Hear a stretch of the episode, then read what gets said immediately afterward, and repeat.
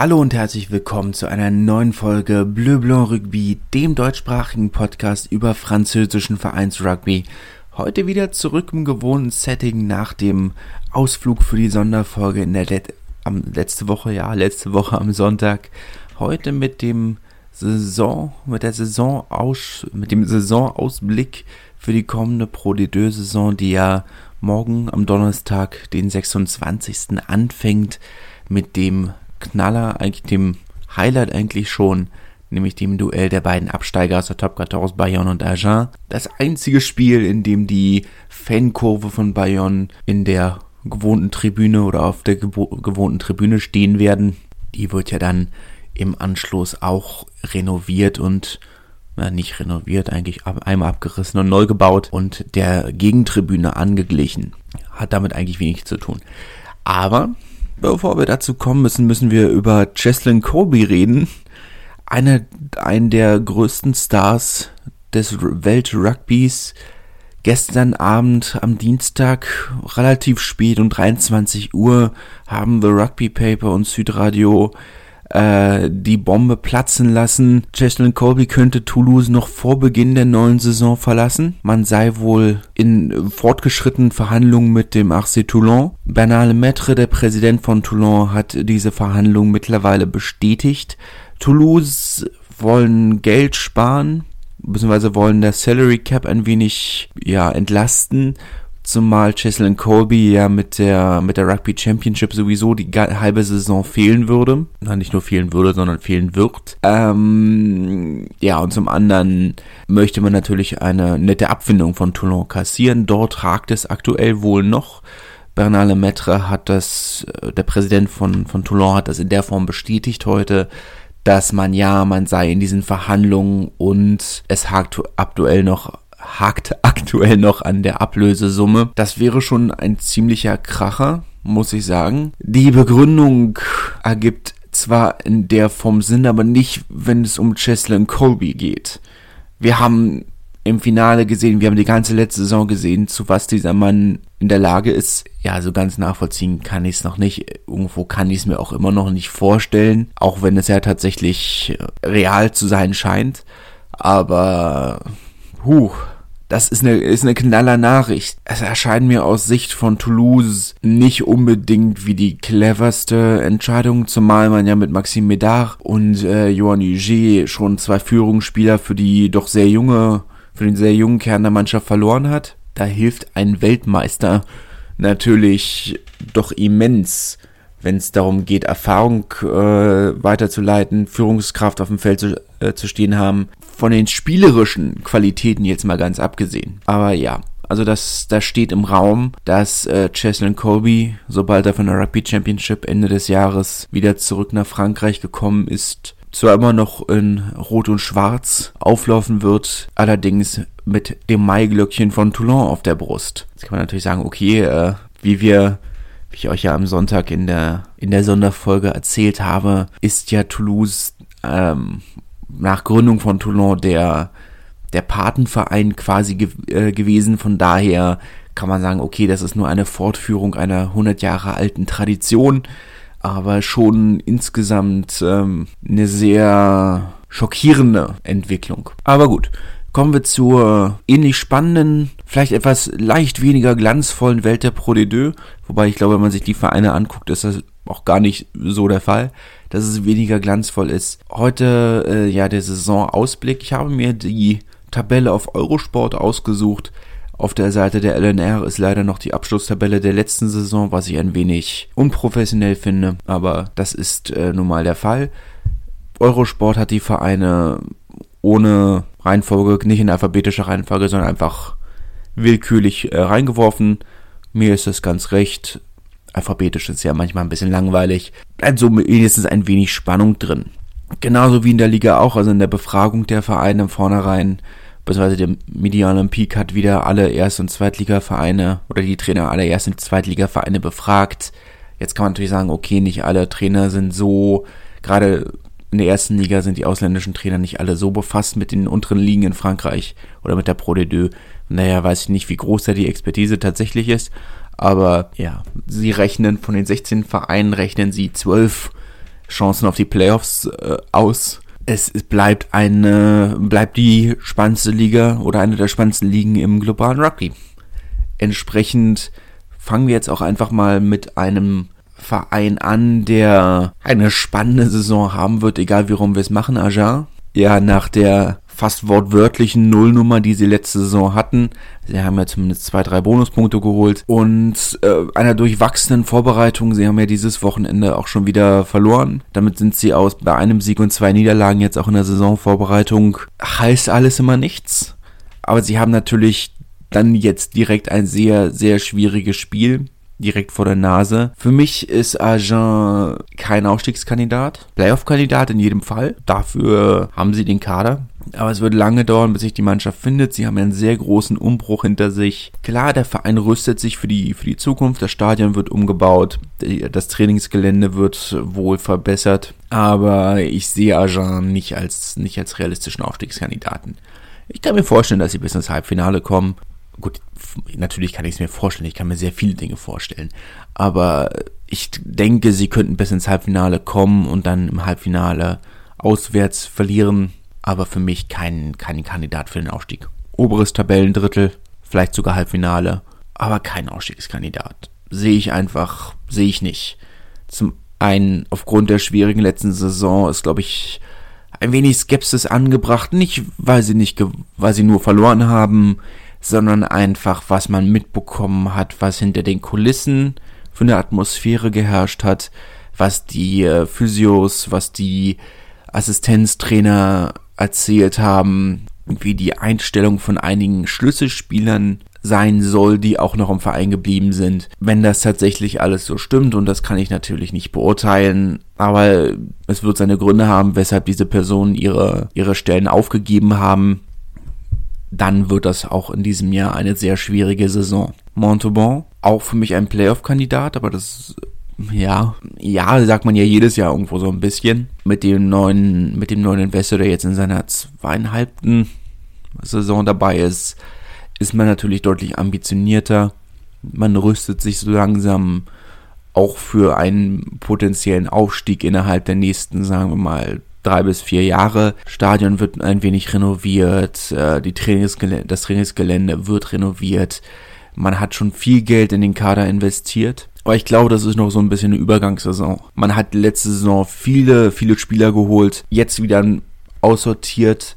Und ich glaube, jetzt kommt so die Saison, wo wo man anfängt, diesen Kader zusammenwachsen zu lassen, um dann in zwei, drei Jahren wirklich aufzusteigen oder den Aufstieg sehr realistisch anzupeilen. Aber ich glaube, das ist noch so ein bisschen eine Umbruchsaison. Von daher würde ich auch sagen, vierter, fünfter, sechster Platz ist absolut drin, aber mehr als die Barrage wird's nicht. Bayonne sind hier als nächstes gelistet. Ich glaube, da müssen wir nicht viel drüber sagen.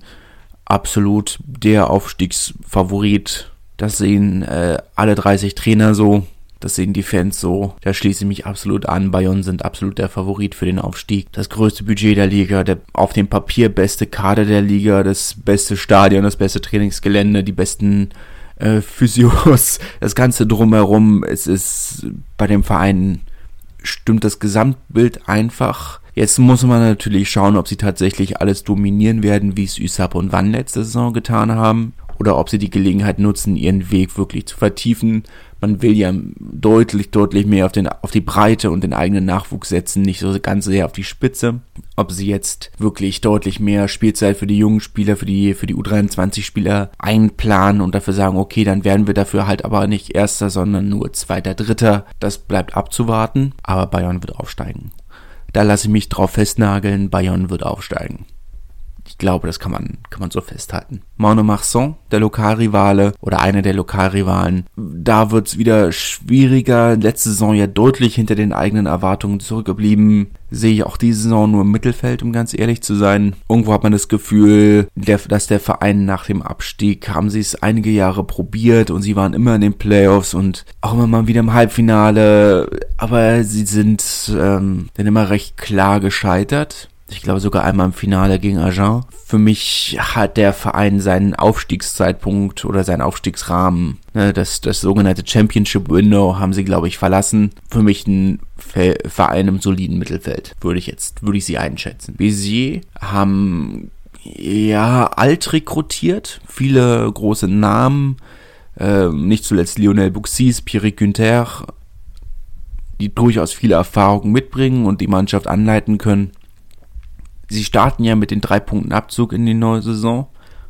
Auch wenn die Entscheidung noch angefechtet wird, starten sie mit äh, drei Punkten Ab äh, Abzug in die neue Saison, die am Ende für einen potenziellen Playoff-Platz absolut entscheidend sein können. Das haben wir jetzt in der letzten Saison gesehen, da hat ja nicht viel gefehlt zwischen dem, zwischen dem sechsten und siebten Platz. Sechster Platz wäre auch das Maximum, das ich ihnen zutrauen würde.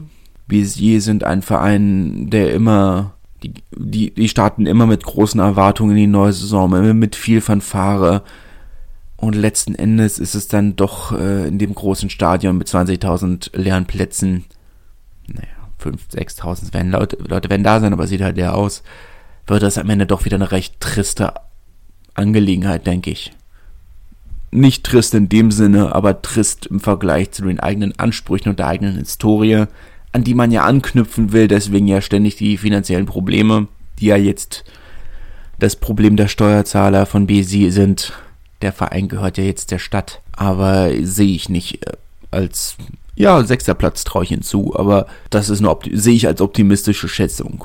Kann ich mir nicht vorstellen. Allein schon, weil man sehr viel auf der Zehner, auf der Zehn, auf der Spielmacherposition sehr viel auf einen Lionel Buxis setzt, der seinen Zenit überschritten hat, das muss man in, in der Härte sagen. Letzte Saison in Oyonnax war er auch mehr verletzt, als dass er gespielt hätte, was in seinem Alter ja normal ist. Aber ich trau's, ich trau's Busy einfach nicht zu. Coulommiers sehe ich ähnlich, um ganz ehrlich zu sein.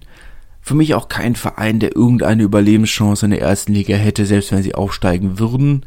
Sein Verein, der alles auf das setzt, was auf dem Feld passiert, aber abseits des Feldes einfach sehr amateurhaft aufgestellt ist. Da stimmt eigentlich nichts in dem Verein. Oder zumindest von dem, was man von, von Spielern, von ehemaligen Leuten aus der Geschäftsstelle hört.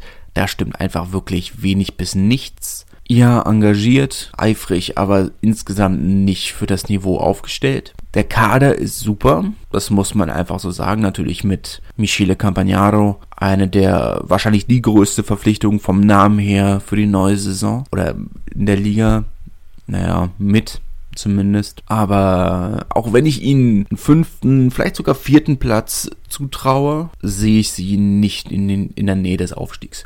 Playoffs traue ich ihnen durchaus zu, kann ich, mir, kann ich mir gut vorstellen, aber Halbfinale, nein, sehe ich nicht, um ganz ehrlich zu sein. Grenoble, ja, hm, ja, können könnte ich mir vorstellen, dass sie ins Halbfinale kommen. Letzte Saison haben sie ja die Playoffs noch mit Ach und Krach erreicht, nachdem sie die erste Hälfte der Saison komplett verschlafen haben. Da waren sie ja noch, oder um Weihnachten rum waren sie ja noch tief im Abstiegskampf drin und haben sich dann zusammengerissen. Ob das diese Saison viel besser wird, weiß ich nicht. Kann es mir gut vorstellen. Grenoble sind natürlich ein Verein, die ja, gehören die in die erste Liga? Ich weiß es nicht. Kann's. Sie haben natürlich äh, mit das schickste Stadion der zweiten Liga. Sie haben ähm, das schickste Trainingsgelände der zweiten Liga. Das, das alte Stadion, ähm, in dem sie vorher gespielt haben, haben sie jetzt in das Trainingsgelände für sich und die und die, das Frauenteam des FCG, die Amazonen, umgebaut und das funktioniert, glaube ich, sehr gut. Andererseits reden wir von einem Verein, die mir vor nicht allzu vielen vor nicht allzu langer Zeit äh, ihren Trainer Bernard Jackman entlassen haben, weil er den, den Spielern das Frühstückscroissant verbieten sollte. Es fällt mir schwer, den Verein richtig ernst zu nehmen. Ist übrigens eine echte Geschichte, das habe ich mir nicht ausgedacht. Habe ich mir noch von, äh, von befreundeten Spielern äh, erzählt bekommen. Es hieß intern, er wollte den Verein halt irgendwo professionalisieren und die Ernährung war ein wichtiger Faktor dessen, aber einem französischen Team verbietet man nicht das Frühstückscroissant. Da haben die Spieler äh, revoltiert und dann hieß es in der Pressemitteilung, wie man es so kennt, der Trainer habe die habe das Vertrauen der Kabine verloren wegen Croissants. Das ist der Teil, den sie in der Pressemitteilung leider nicht erwähnt haben. Ich finde es nämlich unglaublich witzig. Ja, ich kann mir vorstellen, dass sie in die, dass sie in den Playoffs weit kommen, aber bei Grenoble kann man es im Vornherein nie so genau sagen. Da kann viel passieren. Narbonne sehe ich als Abstiegskandidaten, auch wenn es durchaus, wenn sie zwei Nennungen für ein Halbfinale bekommen haben in der, Umf in der Umfrage, was ich nicht weiß, woher es kommt. Narbonne haben Kampfgeist. Narbonne haben einen wirklich soliden Sturm. Die Hintermannschaft finde ich nur so mittel überzeugend, wenn ich ganz ehrlich bin. Als Fan tut's mir natürlich irgendwo leid zu sagen, dass der Verein für mich ein sicherer Abstiegskandidat ist, aber sie sind für mich ein sicherer Abstiegskandidat. Es ist, äh, ist für mich halt leider so. Ich habe den Verein ja, ich habe ja anderthalb Jahre für den Verein gearbeitet, ähm, in der Geschäftsstelle. Ich habe den Verein sehr gut kennengelernt. Und ja, es ist nicht mehr der gleiche Verein wie damals, weiß ich auch. Es ist eine brand, brandneue SASP, eine neue, eine neue Profisparte, aber mit den gleichen Leuten, die den Verein vor zehn Jahren schon mal in die Insolvenz geführt haben. Der Kader ist solide, der Sturm ist absolut solide. Man kann jetzt natürlich, natürlich sind die Spieler, die sie geholt haben, ein Louis Benoit Madol, äh, ähm, Bebel ist, äh, sind, ja, sind, sind, sind gute Spieler. Paul Besson ist nicht, äh, Bebel ist der Spitzname, beziehungsweise der Spitzname seines Vaters, aber er hat ihn geerbt. Ähm, aber wenn, wenn die Investoren ihre Söhne in den Kader holen, vermutlich für viel mehr Geld, als sie sonst äh, verdient hätten. Anders kann ich es mir nicht erklären, weshalb ein Louis Benoit Madol aus Toulouse nach Narbonne wechselt. Und da hat ja unterschrieben, als noch nicht mal da war noch die, die halbe Drittligasaison zu spielen. Kann man auch mal kritisieren, finde ich. Denke, sie werden deutlich mehr Geld verdienen als als angemessen wäre. Und das hat man dann irgendwo gesehen, als sie dann, als diese Spieler unterschrieben hatten. Was dann danach verpflichtet wurde, war vom Namen nicht mehr ganz so das gleiche. Danach haben sie ja fast ausschließlich aus Major League Rugby rekrutiert was eine solide Liga ist. Das ist eine gute Liga. Ich werde auch ganz offen sagen, dass ich natürlich bei dem Verein und den involvierten Menschen nicht ganz objektiv sein kann. Ich habe meine persönliche Meinung, die ich zwar versuche rauszuhalten zu diesen Menschen, aber so ganz ablegen kann man es nicht. Aber der Verein ist für mich ein Abstiegskandidat. Ich, ich sehe es einfach nicht. Es wird halt ein, was Narbonne, was wirklich für Narbonne spricht, sind A, die wirklich, der wirklich gute Sturm und der Kampfgeist, den sie haben. Also das hat man auch in den, in den Vorbereitungsspielen gesehen. In BC, im, ja, Derby, aber Freund, Testspiel Derby, ähm, was sie da an Kampfgeist hingelegt haben, hat sich in roten Karten geäußert gegen Valence Romans im zweiten Testspiel, äh, nachdem man zur Halbzeitpause, glaube 24-0 oder 24-3 hinten lag, nochmal auf einen Punkt rangekämpft in der zweiten Halbzeit. Und das war auch die, große Stärke in der letzten Saison, diese mentale Stärke, der Kampfgeist, die, die immer wieder immer wieder über die gravierenden Spielfehler und taktischen Fehler hinweggetäuscht haben. Ich kann mich an dieses eine Spiel erinnern gegen Bourgogne-Jallieu, wo sie das Spiel eigentlich gewonnen hatten, sie den Ball eigentlich fast nur ins Auskicken mussten und dann nochmal durch dämliche Fehler Bourgoin den Ball gegeben haben und dann ja wirklich stark fünf Minuten lang auf der eigenen Mahllinie verteidigt haben. Aber es hätte nie so weit kommen dürfen. Und ich glaube, das fasst den Verein oder fasst diese Mannschaft sehr gut zusammen. Muss man schauen. Ich kann, ich denke halt nicht, dass sie diesen Kampfgeist über 30 Spiele lang aufrechterhalten können. Das ist halt sehr schwierig. Gut, ich habe schon wieder viel zu viel über diesen einen Verein geredet. Machen wir weiter. Oyonnax, ganz klarer Playoff-Kandidat. Kein Aufstiegskandidat, denke ich, aber Halbfinale ist drin. Absolut. Das, äh, das sollte absolut machbar sein. Das ist realistisch. Letzte Saison war, war so die Umbruchssaison, wo man den jungen Kader aufs Feld geschickt hat, äh, umgeben von Spielern wie Benjamin Fall und, äh, und Lionel Buxis, die die, die die jungen Spieler anleiten sollten. Und jetzt ist die Zeit für diesen Verein fast gekommen. Ich denke, dieses oder nächstes Jahr wird man wird man sehr nah dran sein am Aufstieg. Dieses Jahr vielleicht noch nicht so ganz, aber Halbfinale in jedem Fall. Aurillac, der aktuell dienstälteste Verein der Pro D2, ähm, ja, unteres Mittelfeld. Aurillac sind für mich, auch wenn sie dieses Jahr einige Schlüsselspieler verloren haben, Jack McPhee zum Beispiel, der jetzt fast zehn Jahre in der Startausstellung von Aurillac stand und eine sehr sichere Bank äh, auf der Fullback-Position war. Man muss sich auch, da muss ich auch daran erinnern, dass in Aurillac die Witterungsbedingungen ganz, ganz andere sind als für die meisten anderen Vereine. Dass dort das Kickspiel deutlich wichtiger ist und gerade die Hintermannschaft da sehr solide sein muss. Aber Aurillac haben einfach die Erfahrung im Abstiegskampf. Die haben die mentale Stärke, die haben, die sind da einfach routiniert im Abstiegskampf.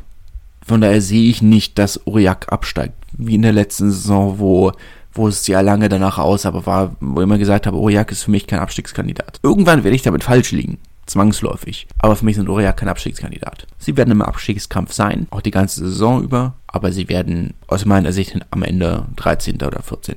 Aber absteigen werden sie nicht. Provence, schwierig einzuschätzen. Wie letzte Saison letzte Saison ja der erfolgreichste Saisonstart. Die ersten zehn Spiele waren ja Weltklasse. Ja, nicht Weltklasse, aber sehr, sehr gut. Für Platz drei, vier und dann sind sie am Ende noch sehr, sehr tief in den Abstiegskampf reingerutscht. Auch nach dem, nach dem Ableben von, von Thomas Lassell, äh, dem Flügelspieler des Vereins, der mit 25 Jahren gestorben ist. Auch eine sehr schwierige Saison. Abseits des Platzes, das kann ich absolut verstehen. Muss man, glaube ich, auch, auch ähm, ein wenig Nachsehen haben, auch wenn der Vorstand äh, nicht dieses Nachsehen hatte mit dem Sportdirektor und äh, dem Trainerstab. Äh, Maurizio Reggiardo, äh, der ehemalige Trainer von Agen und äh, Montmarsan, glaube ich, der jetzt äh, seit Ende letzter Saison im Amt ist.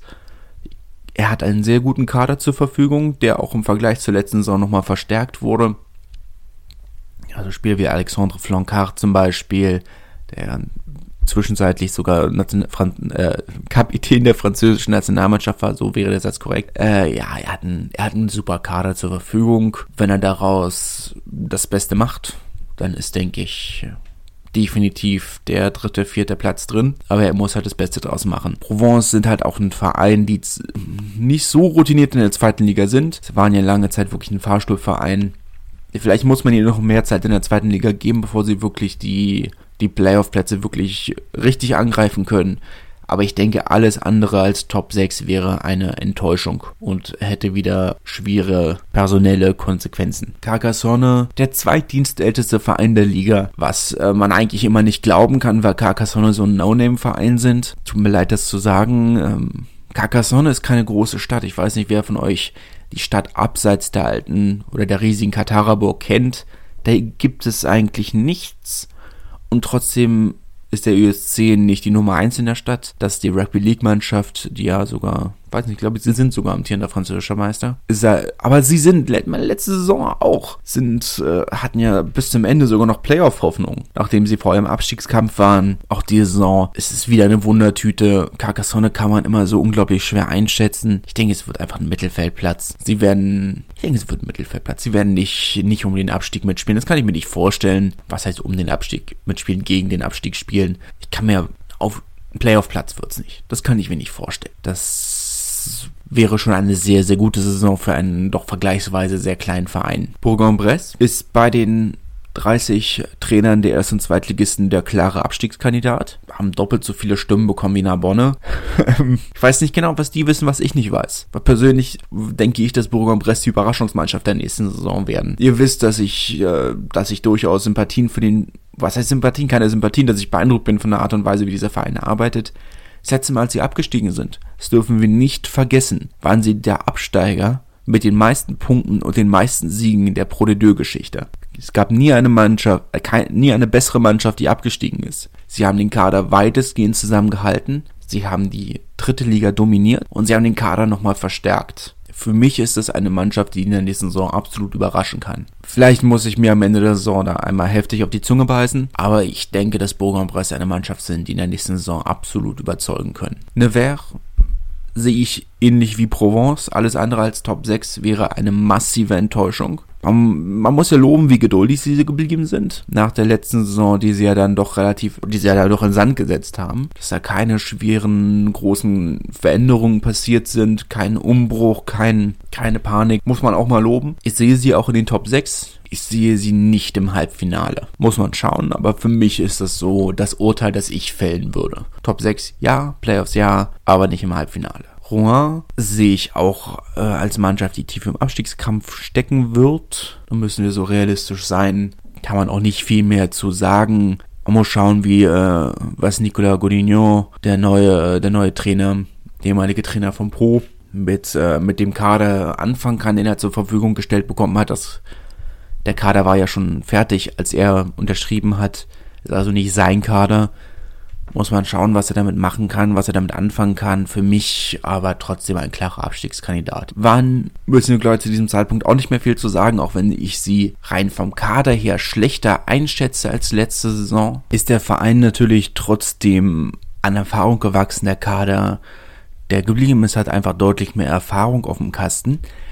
Auch das bestätigt, äh, beziehungsweise was bestätigt wurde nochmal, dass jetzt tatsächlich Chris Hilsenbeck der Spieler ist auf der 10, der die Schlüsse in der Hand hat, was ich ja schon irgendwo, was ja die Vermutung war, was ich ja schon irgendwo so angekündigt hatte, was ist angekündigt, ähm, vermutet hatte in der Folge, als wir über die Transfers geredet hatten, denke ich auch, dass er jetzt, oder ist jetzt klar, dass er die Schlüsse in der Hand halten wird. Auch gab es von Seiten des äh, Trainerstabs in mehreren Interviews sehr lobende Worte für Erik Marx, der sobald er wieder fit ist, auch definitiv wieder eine wichtige Rolle spielen wird. Müsste man mich jetzt fest festnageln auf eine Prognose. Ich würde ungern Aufsteiger, Absteiger, beziehungsweise Absteiger schon, aber Aufsteiger mich darauf festlegen, weil in Playoffs kann alles passieren. Das haben wir letzte Saison mit Biarritz gesehen ähm, im Spiel gegen Wann und dann im Spiel gegen Bayonne. Da kann viel passieren. Meine Halbfinalisten aber, die kann ich euch gerne sagen. Meine Halbfinalisten werden ganz eindeutig Bayonne, Wann, Agen und Oyonnax. Denke, das ist eine relativ sichere Prognose, zumindest äh, Bayonne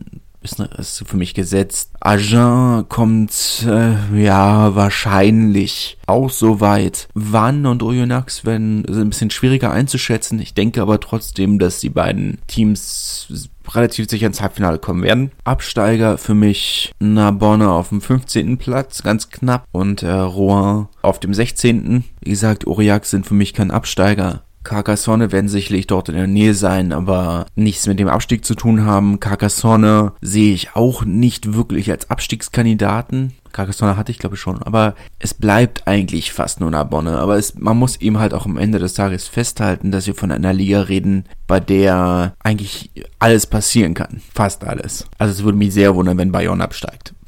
Das, so weit würde ich nicht gehen, dass alles passieren kann, aber es ist eine sehr homogene Liga es kann wirklich viel passieren. Prognosen sind da einfach sehr, sehr schwer. Das müssen wir abwarten. Wie seht ihr das Ganze? Lasst es mich gerne auf Twitter und Instagram wissen, äh, wen ihr im Halbfinale seht, wen ihr absteigen seht.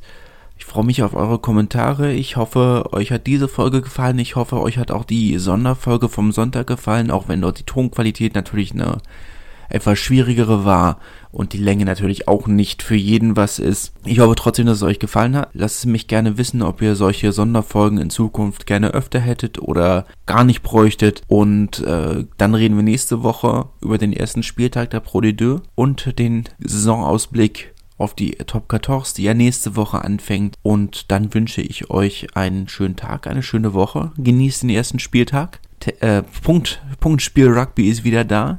Ich bin heiß. Ich hoffe, ihr seid's auch. Und bis dahin, einen schönen Tag, eine schöne Woche. Bis dann. Wie baut man eine harmonische Beziehung zu seinem Hund auf? Puh, gar nicht so leicht. Und deshalb frage ich nach, wie es anderen Hundeeltern gelingt, beziehungsweise wie die daran arbeiten. Bei Iswas Dog reden wir dann drüber. Alle 14 Tage neu mit mir, Malte Asmus und unserer Expertin für eine harmonische Mensch-Hund-Beziehung, Melanie Lippisch. Iswas Dog mit Malte Asmus. Überall, wo es Podcasts gibt.